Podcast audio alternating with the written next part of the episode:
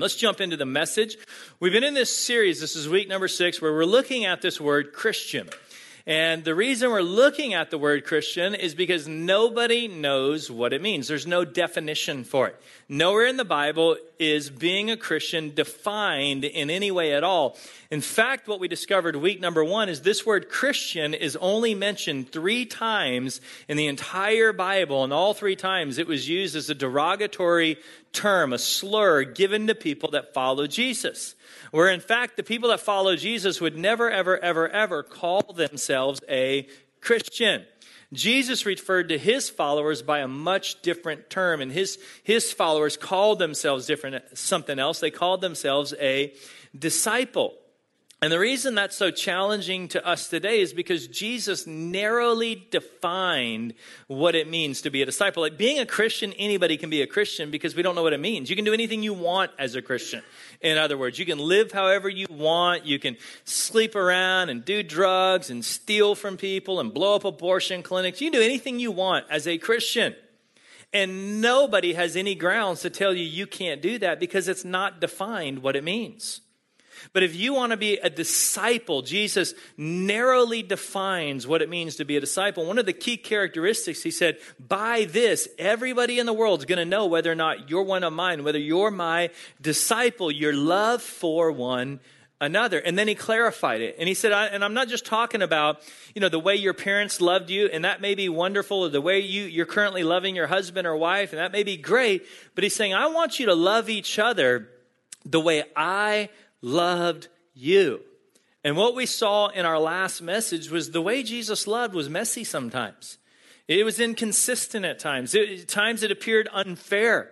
At times the way Jesus loved people just left us totally confused. And I thought, what what kind of coincidental timing that we're in this series and we're right at the two weeks dealing with the tension of, of the way Jesus loved, right in the middle of the Supreme Court ruling on marriage. And I thought the timing could not have been better for us to kind of understand these concepts of how we're supposed to love the way Jesus loved. And right now, and in fact, this, this fall, I'm doing a message. We have the series coming up called You Asked for It because you literally asked for it. On Easter Sunday, you filled out those comment cards of what do I want to know? And one of the top topics that you wrote down is, is how do we make sense or what is our approach or what is our stance to the entire LGBT movement in America? Like, how do we respond as Christians where, you know, we're not judgmental, we're not hateful, but we're not also compromising our belief? Like, what do we do? How do we make sense of all of this?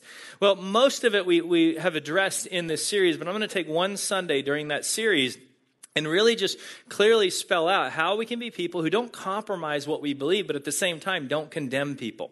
You know, where, where we can be people of grace and truth at the same time and, and kind of clearly spell out what is our stance, what, uh, what is our opinion, what is our view, and it's all biblical. So this could be a great week. But last, last message, John kind of brought us into this, this, this message of how did Jesus love? What did it look like?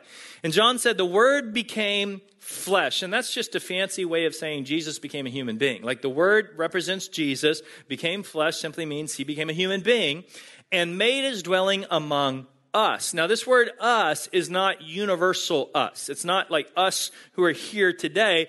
John literally means us, meaning him and his guys. Like this happened to us. Happened to us first century, not you know universal for, for all people, but Jesus came and hung out with us. And we, again, this is not universal. This is not we who are here today. This is he, we, John and his guys. We have seen his glory the glory of the one and only Son who came from the Father. And he says all that because he, because he wants to explain, you know, living with Jesus, watching Jesus. I'm going to give you the best description I can for the way Jesus loved people, to how he dealt with some of these intricate situations and the complexities of life. The best way I can put it, John says, is Jesus was 100% full of both grace and truth. It's the best way. Grace and truth. You know, grace says you're going to be okay. Truth says, no, you're broken. Grace says uh, it's all going to be all right. Truth says, no, there's going to be some consequences. And see, here's the problem. If you're just going to be a, a, a, grace person, you're going to miss something. And if you're just going to be a truth person, you're going to miss something. Some of you grew up in homes that were like overboard on grace and didn't really have a whole lot of truth. And it explains some of the issues that you have today, like why your clothes don't always match and things like that. Some of you grew up in homes that were like overboard on truth and didn't have enough grace. And so it kind of explains some of the obsessive, compulsive issues that you struggle with and deal with.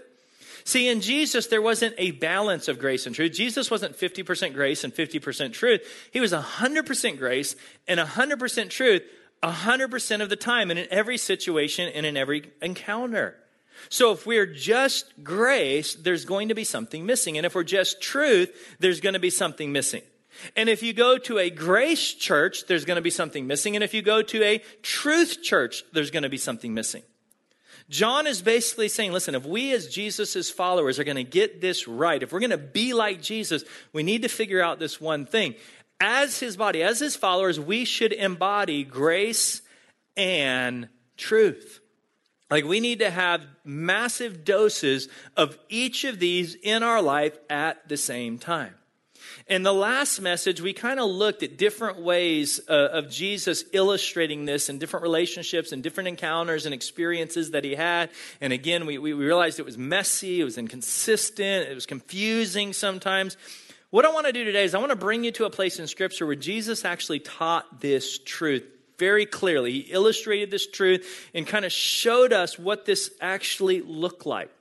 And one of the things about Jesus' teaching, for those of you that consider yourself a Bible scholar, someone that, that studies the Bible more than the average follower, one of the problems that we have is we don't always look at Jesus as a real theologian. We kind of look at Paul as the theologian, you know, the book of Hebrews and Corinthians. That's theology. Jesus more just told stories. And this word theology simply means study of God. The word ology means study of, like biology or geology. The word theo or theos in the Greek means God. So it simply means study of God. And what you'll discover in Jesus' teaching and his stories is some of the richest, most meaningful theology, the most meaningful study of his Father that you'll get anywhere else in Scripture, but it takes understanding some of the context and the culture to really dig it out and pull it out. And so, what makes the story we're going to look at today so significant to us is because of the audience Jesus was speaking to. See, Jesus found himself surrounded by two totally different groups of people. Jesus had one group of people that were in the audience during this story who were considered the bad people. They were the ones who felt alienated from God, like God would never approve of them. And then the other group of people that were in the audience during this story were the quote unquote good people. They were the ones that felt like they were so good that God had already approved of them. And Jesus looks at both groups of people and he realizes that they're both wrong. The good people are wrong and the bad people are wrong. They're both missing it. And because Jesus is the master teacher, he decides to not address the specific issue because if he, if, he hits the issue head on, nobody's going to believe him. Nobody's going to get it. It's, it's going to go clearly over their head. So instead of driving home this very emotional, this very theological, this very, this very personal issue where one group of people is going to feel alienated from God if he hits it head on and the other group of people is going to feel totally dissed by Jesus, he tackles this very difficult, thorny subject in the way of, of what, what does God look like? And, and, how does the, this whole issue of God being a God of grace and truth, how does that work in the real world? Like, how does that work in my life today? What does that look like? What does that mean? And so Jesus did what he always did, and he, and he, and he approached it in such a way that he literally took the breath away. Like, like he left them gasping for breath. He, he, he left them in awe of this beautiful, beautiful truth that he describes. And I want you to listen to how this whole thing got started. It says here in Luke chapter 15, we're going to be studying up at the whole chapter in your notes today. Now, the tax collectors and sinners were all gathering around to hear Jesus. That's huge to me. I mean, if we just stop for a moment and meditated on these two words, gathering around, like these two groups of people were gathering around Jesus. Now, the tax collectors were a group of people in this culture that were so hated. They were considered traitors. They were, they were Jewish people who were considered traitors by the Jews because their job was to collect taxes from other Jews for the Roman government. And as long as they gave Rome whatever Rome wanted, they could take as much money as they wanted from people. So if you owed Rome $100, they could tell you you owe $500 and they could keep the other 400 and they would extort people and they would rob people and they were absolutely hated. And if you didn't pay, you went to prison. And so this group of people was so hated. And in fact, they were absolutely so hated that the authors of the Bible, Luke, didn't even want to offend the sinners by lumping them in the same group. Like all throughout the scripture, you see tax collectors and sinners. They didn't want to offend the sinner, the average sinner, by putting the tax collectors in the same group because they were just hated so much worse than the average sinner. So you got the tax collectors, who are the most hated group of people. Then you had everyone else, everyone who just knew that God wouldn't approve of them. They, they knew because of their lifestyle, their behavior, their occupation, whatever, that God wouldn't accept them and, and God didn't like them. So get the picture. You have the worst of the worst people in first century society gathering around to listen to Jesus. So if Jesus was the pastor of the church here and he was preaching on Sunday and you showed up to church five minutes late, by the time you got here, the entire front section of our church would be jam packed full of the absolute worst people in our society. I mean, you'd have the, the pimps and the drug dealers and, and, and just, you know, the, the people who just privately just a mess and the child pornographers and, and every, and all these people gathering, I mean, the worst of the worst gathering around to listen to Jesus. And that's so significant to me because that doesn't describe the way most of our churches look today, does it? But it absolutely should. And if we'll learn to get this right, this is what our churches will look like again. So let me now introduce you to the second group of people that were gathered around Jesus. Verse 2 But the Pharisees and the teachers of the law muttered. They, they, they muttered, This man welcomes sinners and even eats with them. He welcomes sinners and even eats with them. Now, now, this is a very intimate thing. Like, they didn't have restaurants in this time period. You didn't go out to dinner with, with people you, you casually knew. To eat with somebody, you had to invite them into your home. It was a very intimate, intimate thing. And so the Pharisees and these teachers of the law, what they couldn't understand is they couldn't figure out why people who were absolutely nothing like Jesus at all liked Jesus. And they couldn't figure out why Jesus, who seemed to be nothing like them at all, seemed to like them. And what was even more perplexing to these Pharisees and teachers of the law was the fact that Jesus actually had more in common with them. The way he lived his life and what he believed and his doctrine and theology. He actually had more in common with this group of people than he had with the other group of people. And they couldn't understand why the other people were so attracted to him. And so their question was, does he condone their behavior? I mean, have you ever heard Jesus condemn them? Like, what is it about Jesus? Does he condone their behavior? They're, they're gathering to him. They're attracted to his, he's got to be compromising something for all these people to be attracted to him. And here's the tension that you see in Jesus. This is what we talked about in the last message. Jesus created this, this tension of this grace and this truth that was in full operation in every situation, in every encounter, and it was messy and it was confusing and it left people, you know, that just it felt unfair at times. And because, again, Jesus is the master teacher, he doesn't directly address the issue that he wants to address, which is how does God view sin and he doesn't address the issue of how God views sinners, even though that's what he really wants to talk about. What Jesus does is he begins with the subject that both groups of people would agree upon. He, he takes this subject where the, the, the sinners and the tax collectors and the Pharisees and teachers of the law would all come into agreement on because he's the master communicator, and he starts talking about sheep because they were all agriculturalists and they would have understood this illustration. And this is what a parable is. He, he, begins this parable or a story. And for those of you that are new to our church or new to Christianity, a parable is something untrue used to illustrate something that is true.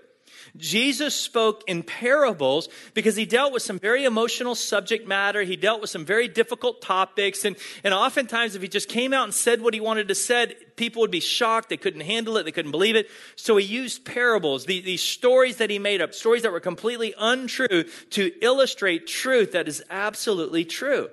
And so he starts with this topic and he, and he begins by getting everybody on the same page by asking them a question that he knew everybody in the audience, both groups of people, would have the same answer to. He says, Suppose one of you has a hundred sheep and loses one of them. See, he starts with the common emotion.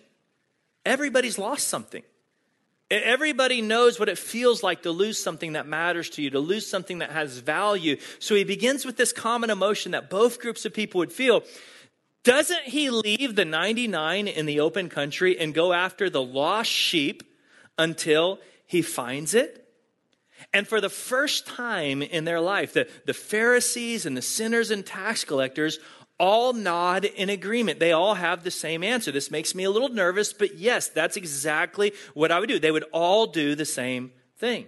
And then he goes on, and when he finds it, he joyfully puts it on his shoulders and he goes home. Then he calls all of his friends and neighbors together and says, Rejoice with me, celebrate. I have found my lost sheep. I tell you that in the same way, in the same way that you would call your friends and say, Hey, I found what I was looking for. I'm so happy. I'm so relieved. I lost it. It was gone. I found it. In the same way, there will be more rejoicing in heaven over one sinner who repents than over the 99 righteous persons who do not need to repent. And then Jesus reaches out to the women in the audience. It's there in your notes. He says, Suppose one of you women has a coin that's very, very precious a coin that matters to you a lot. Maybe it's part of a larger set, and you lose that coin. Wouldn't you frantically sweep your entire house until you find it? You'd rearrange all the furniture, you'd sweep, and all the women in the audience, again, nervously all look at each other and they all nod their head, yes, yes, that's exactly what we would do. I can't believe I'm agreeing with that group of people over there, but yes, you know, we're in agreement. We'd all do the same thing. And the husbands nod, yes, that's exactly what she would do because she'd call me home work from, uh, home early from work and I'd have to move all the furniture and help her find the coin. And we're not going to bed until we find that coin. And everybody is in agreement. Why? Because when you lose something precious, when you lose something that matters to you, it, it, grabs hold of your attention. You're always more passionate about what is lost than you are about what isn't lost. And so everybody in the audience, which is, which is really strange, is in agreement about this thing. And then he, Jesus kind of slips in. That's what my father's like. You know, my dad is more excited about one lost sinner returning to him than he is about 99 that never got lost. And before they had a chance to kind of put all together what he was trying to communicate and what he, he was doing, he dives into the most famous part of the story. And he says to, the, to these two groups of people who are sitting there, there was a guy, he had two sons. And Jesus understood birth order long before the psychologists had it figured out. Jesus said the, the older son or the firstborn, he was your classic behavior. How many firstborns do we have here today? He said the secondborn, the younger son, he was your classic misbehavior. And because this is a parable, because it's, you know, it's an untrue story Jesus used to teach, some of you guys are laughing, it was too close to home there. Jesus takes this story and he drives it to this ridiculous extreme that would have left all of them perplexed and shocked. And he says, This younger son comes to the father and says, Dad, give me my inheritance. And again, we don't fully understand the depth of that in our culture because we don't have context for it. So let me try to illustrate the best I can what this son was actually doing. The son, in essence, came to his dad and said, Dad, I wish you were dead. Like, I don't love you. I don't care anything about you. I just want your stuff. But you just won't die. Dad, would you do me a favor and would you just pretend that you're dead and give me what's mine so that I can leave and never have to see you again? That's in essence what he was asking his father. And in this Middle Eastern culture, the father would have been expected by the community to drive this son physically and violently out of the home to disown him and never have anything to do with him again. And what Jesus does with this parable is so shocking and radical. Jesus basically says everything you think about my father is completely wrong. I'm going to paint a picture of my father that this world has never seen before. Like you have an idea of what my dad is like. You couldn't be further from the truth. I'm going to give you an illustration. And, and so, Jesus in the story, because it's a parable and he's making up, the father does it. The father, you know, he didn't have a bank and cash, so the father begins to sell off cattle and sell off real estate and sell off, literally liquidate what he's worked for his entire life, gives it to his son, and his son splits town. And everybody in the audience is equally offended. Everybody's shocked. Everybody's outraged. The Pharisees, the teachers of the law, they're outraged. How dare a son ever treat a father like that? The tax collectors and sinners, they feel the same way. How dare this child ever treat a father that way? I mean, there's just outrage in the audience. So the son goes to a foreign country, buys into a lifestyle he can't afford for very long. You know, the, the, the, Greek word for it could mean lavish, could be wild, could be sinful. You know, make it whatever you want. But he buys into this lifestyle. It runs out way too soon, much sooner than he expected. And he finds himself in a very difficult situation. And the entire audience is absolutely livid and angry. This boy wasted everything his father worked his entire life for. His father sweat, blood, and tears, and he goes out and blows it in a very short time span. How dare he? And then it gets worse. There's a famine in the land, and the boy finds himself unemployed. He finds himself without any money. He finds himself starving, and the only job he can find as a young Jewish boy is to feed pigs. And at this point, everyone in the audience erupts inside and says, Yes, he's finally getting what he deserves. I mean, the tax collectors are feeling that way. The, the, the, Pharisees are feeling that way. Jesus drives this story to this ultimate extreme, this Jewish boy feeding pigs. And if Jesus would have stopped the story right there, it would have been a great story. They would have loved they every single man in that room would have went home and told the story around the dinner table that night. Kids, let me tell you a story, and I'm going to tell you what happens to kids that don't honor their father. Been a great story. But it doesn't stop there. When he, the younger brother, came to his senses, he said, How many of my father's hired servants have food to spare, and here I am starving to death? I'll set out and I'm going to go back to my father I'll say to him, Father, I have sinned. I'm not a mistaker. I'm a sinner. I failed. What I did was horrible and terrible. I sinned against heaven and I sinned against you. I am no longer worthy to be called your son. Make me like one of your hired servants. He knew that his dad treated his servants better than his boss was treating him. So he got up and he went to his father. And everyone thought, this is, this is where it's going to get good. I didn't know where Jesus was going a minute ago, but it's going to get good because this boy's going to get what he deserves. Because everybody in the audience, they knew exactly what the son deserved because they knew what they would do if it was their son. And Jesus, who's making up this story to make a very emotional point that nobody would have believed if he just started with it in the first place, says, But while he was still a long way off, his father saw him and was filled with, and if Jesus would have stopped to the audience and said, Now you fill in the blank, everybody in the audience would have said, Anger! Anger! Because how dare that son take advantage of his father? How dare he waste everything his father worked his entire life for? And there's only one logical thing for the Father to be filled with, and that's righteous indignation and that's righteous anger because they all had this idea of what they thought God was like. He was filled with compassion for him. And he ran to his son and he threw his arms around him and he kissed him. And now everybody in the audience is totally confused. I mean, they're, they're confused because they knew every time Jesus told one of these parables, somebody in the story represents God and somebody in the story represents them. And, and, and, they, and they thought they had it figured out. Like the father definitely represents God. And now they don't really know because, you know, they all knew what the kid deserved because they all knew what God was like, they thought. And Jesus tells this story and basically says, everything you think you know about my dad is wrong. I'm going to paint a picture of who my father is. See, the tax collectors and the sinners, they live their life thinking that if there is a God, I got to live it up now because judgment's going to come one day, so I need to make the most of now. And the Pharisees thought we deserve the good that's coming to us. And they deserve the bad that's going to them. And the father runs to the son, embraces him, throws his arms around this kid that smells, that stinks, that humiliated him, that did everything possible to publicly disgrace him. And the father embraces him. And now everybody is confused. I mean, can you feel the tension in the room? The tax collectors are confused. The Pharisees are confused. They have no idea what's going on because that's what Jesus did.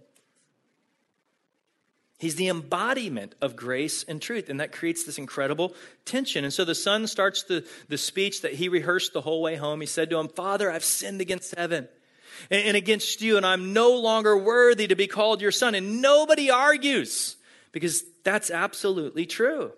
But the father said to his servants, Quick! And that word bothers me. It bothers me because, you know, we need to give it some time. We need to see if this kid is sincere first.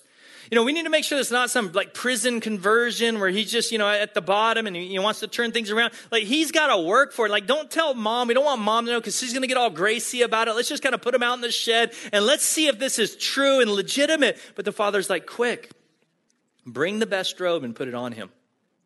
Put a ring on his finger and sandals on his feet. In other words, this is my son.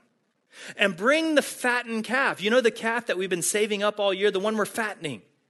Like if you would have asked the family, what are you fattening the calf for? Everyone in the family would have said this because they all had this event in mind. Maybe it was the older son's wedding for whatever it was, but they're fattening up the calf for something specific. And now the father spontaneously kills it and says, let's have a feast and celebrate.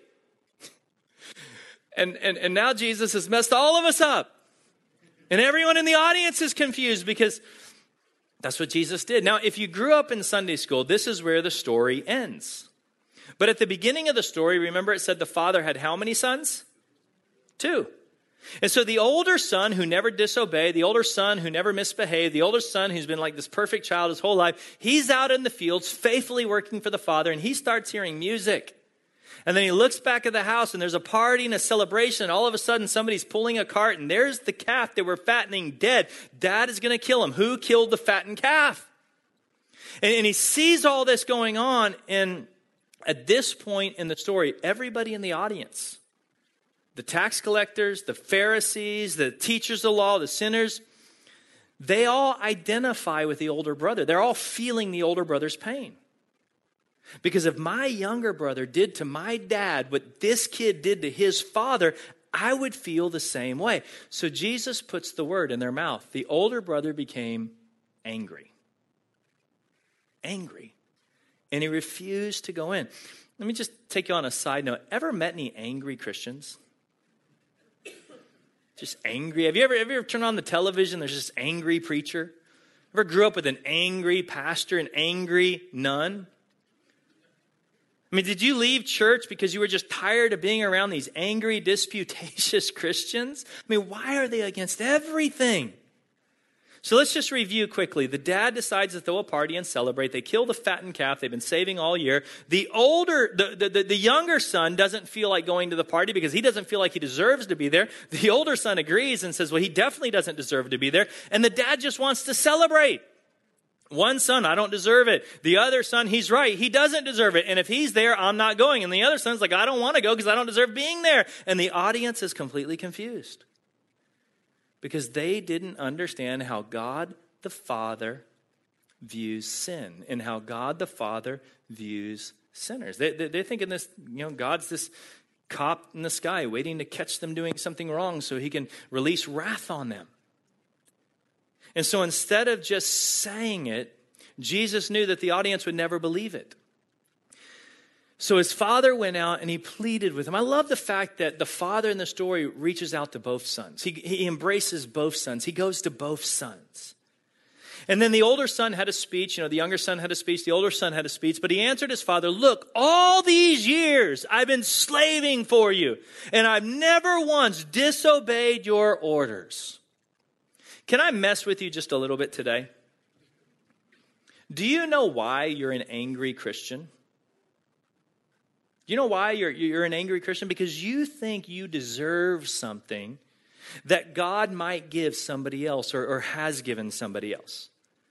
See, you think you've been so faithful and you've been so obedient, and the holier you get, the angrier you become. Why?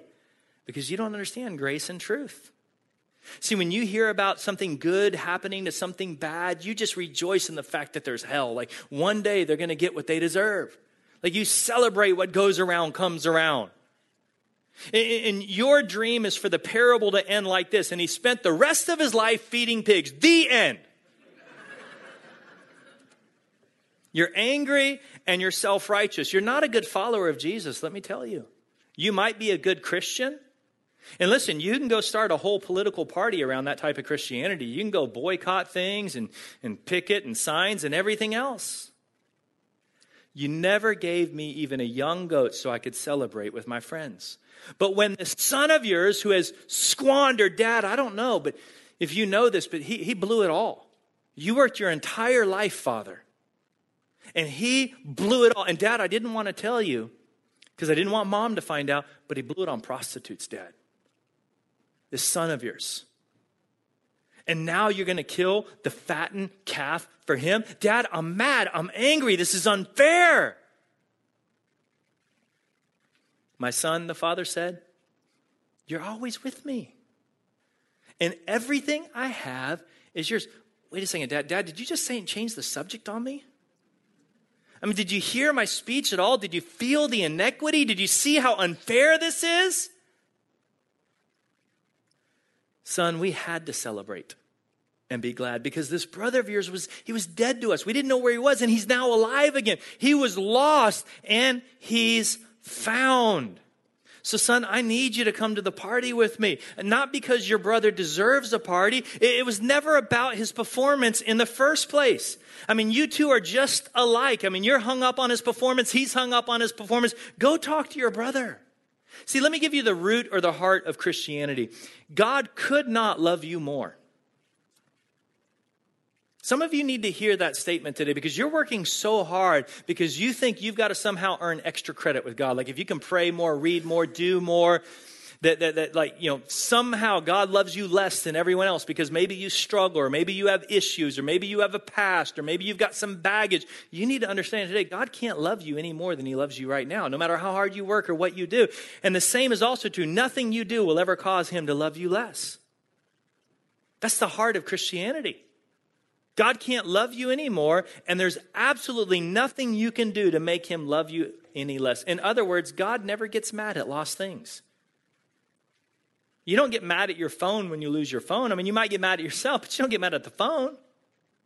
Where does this anger come from? Why do we get mad at lost things? It comes from this self righteousness.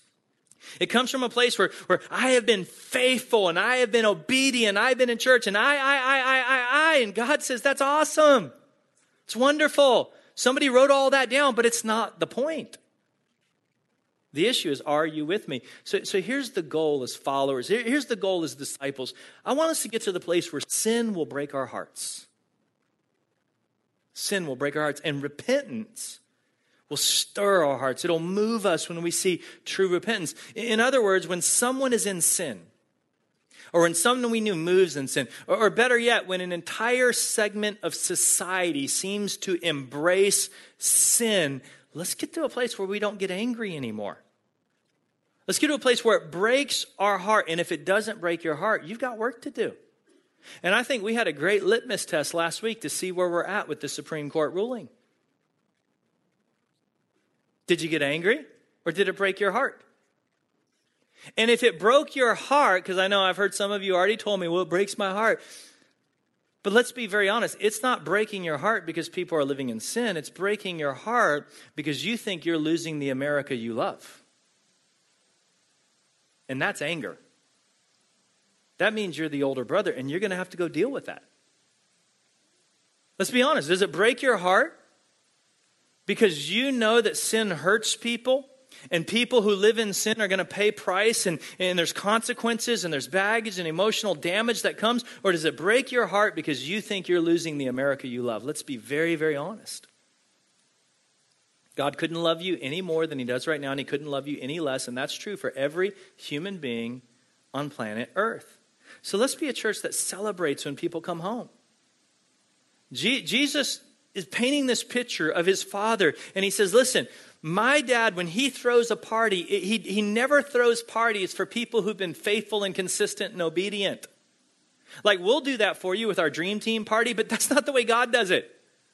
God celebrates when the lost come home. And if that bothers you, if that, if that makes you a little bit mad, then you need to go home and wrestle with that and deal with that. We need to become comfortable carrying this tension of grace and truth. So, as we close quickly, let me just talk to the prodigal that's here today. Those of you who, you know, you feel like the younger brother, you feel like the prodigal, you feel like you've just away from God, you're living in sin, and sin is the fancy Bible word that simply means to miss the mark. It means you're empty. It means you're, you're living a life you weren't created to live. And you know exactly what I'm talking about. You're, you're, struggling right now. You're struggling with pornography. You're struggling with drugs. You're struggling with, maybe you're just struggling with emptiness. Maybe you don't even know what you're struggling with because you don't even know what to believe and you're just, you're just lost. And just understand one thing about us as followers of Jesus the reason we hate sin is because sin has a gotcha. We don't hate sin because it's fun to hate sin. We hate sin because we know the consequences of it. We hate sin because at some point it's going to go bad and it's going to leave you scarred and it's going to leave you hurt. And we've all been there. See, the reason we hate it is because we've experienced what you're living in right now. We, we were there at one point, living separated from God, living empty, living broken and you need to hear something loud and clear because for many years, religion got the message wrong. God is not mad at you. God's not waiting, you know, for you to come back home so he can beat you up and judge you for, for your sin. In fact, God's heartbroken for you because he sees the pain that you're living in or he sees the pain that you're going to be living in because of the choices you're making right now because sin has a gotcha. And when you come home, let me be clear, we're not going to hold it against you. We, we, we as a church are not going to hold your past against you. We're not going to be the older brother. It's not who we are. We, we want to be a church that represents the Father and celebrate. To put it in Jesus' terms, we had to celebrate and be glad. Like we celebrate when people come home. We celebrate that. So if you're tired of just being dead inside and just trying to drink it away and medicate it away and whatever you do to kind of like numb it, I pray that you'll come home today. I, I hope that God will stomp out all of your unrighteousness simply because unrighteousness hurts. Unrighteousness hurts. And I also pray that as a church, God will stomp out all of our self righteousness that we struggle with as a church family. Would you close your eyes for just a second? As we leave today, I don't think I can make it any more clear. So I just want to leave and give you an opportunity to make a very simple decision to come back home to Jesus. It's a very, very simple decision. It's a simple prayer that you can pray in your heart of just coming back home, and He's ready to welcome you and embrace you. And I pray today that you'll have the image of the Father that Jesus painted for us this morning. Because so many of us have had such warped, perverted images of God. Like God's mad at me and God doesn't like me and God's ashamed of me and God's embarrassed of me. And, and you know, he keeps looking at me like, why can't you get your act together? That's not God. Jesus painted us a picture today. It says, if you'll just take one step towards him, he'll come running to you and he'll embrace you and he loves you and he wants to be your father and accept you and bring you home. But you've got to make that decision. And so I want to help you with that decision today by saying a prayer with you. I'm not going to ask you to stand up, I'm not going to ask you to come down to the front. You don't even have to pray this out loud today. You can just say this in your heart, and God will hear, and He'll respond to you today. So if you feel like the prodigal, maybe there was a time when you felt close to God, but today you're away from Him and you need to come back home. Or maybe you've never made a decision to follow Jesus. You've never made a decision to be part of his family. And, and today is the first time you're ever going to make that decision. Either way, I want to pray with you. So, so that I know who I'm praying with, with every eye closed, no one looking around out of respect, would you just slip up your hand and say, I'm going to join you in that prayer today, just right now? Thank you, thank you, thank you. Is there anybody else? Thank you, thank you, thank you, thank you, thank you. I appreciate those hands. The prayer is very simple. Just in your heart, say, Jesus, I'm coming home. Jesus, I'm coming home. I want you to be the Lord of my life. Jesus, my sins separated me from having a relationship with you and your Father. Will you forgive me? And then the last thing I want you to pray is say, Thank you for forgiving me. Thank you for forgiving me. Now, let me pray for you. Father, I pray right now that they will feel your embrace today. That in this story, the way the Father ran to the Son and embraced him, that they will feel that spiritually today. They will feel that they are your sons and daughters, that you are welcoming them home. They don't have to earn their way back into the family, but you are gladly receiving them and welcoming them home in the name of Jesus. Listen, if you prayed with me today, I want to encourage you to take one more step. On your connection card, there's two boxes. One says, I made a decision to follow Christ. The other says, I renewed that commitment to follow Christ. Whatever decision you made, check the box that applies to you so that we can be praying for you. You can drop it off on your way out. We'll be praying for you. We'll, we'll be believing God's best for you. And then the only thing we'll do, just to make it clear, we have our hassle free guarantee, is we'll send you an email that gives you the next steps of what it means to follow Him. Would you stand with me as we close? Father, I pray blessing over every person here. God, let this be a church that represents the Father in the story. Let us never be a church that that views you like the younger brother as, as somebody that we've got to be afraid of, or views you as the older brother, this vindictive, self righteous God. But let us represent your heart well into this community. In the name of Jesus, amen. Have a great week, everybody.